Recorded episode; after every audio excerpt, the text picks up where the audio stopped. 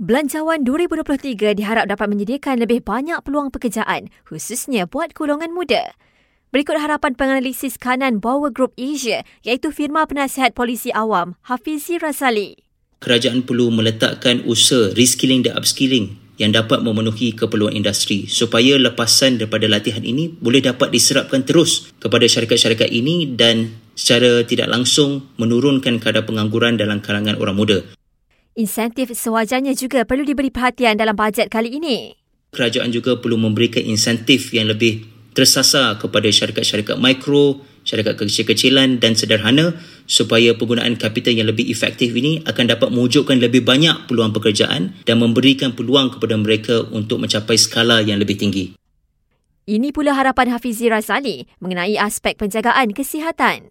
Tenaga kerja kesihatan yang kita ada perlu diberikan peluang untuk mereka menjadi pakar-pakar dalam bidang yang diperlukan oleh populasi. Infrastruktur di kawasan dua bandar juga perlu dinaik taraf dan dibaik pulih supaya rakyat mendapat akses kesihatan walau di mana saja mereka berada. Bajet 2023 akan dibentangkan di Parlimen petang ini.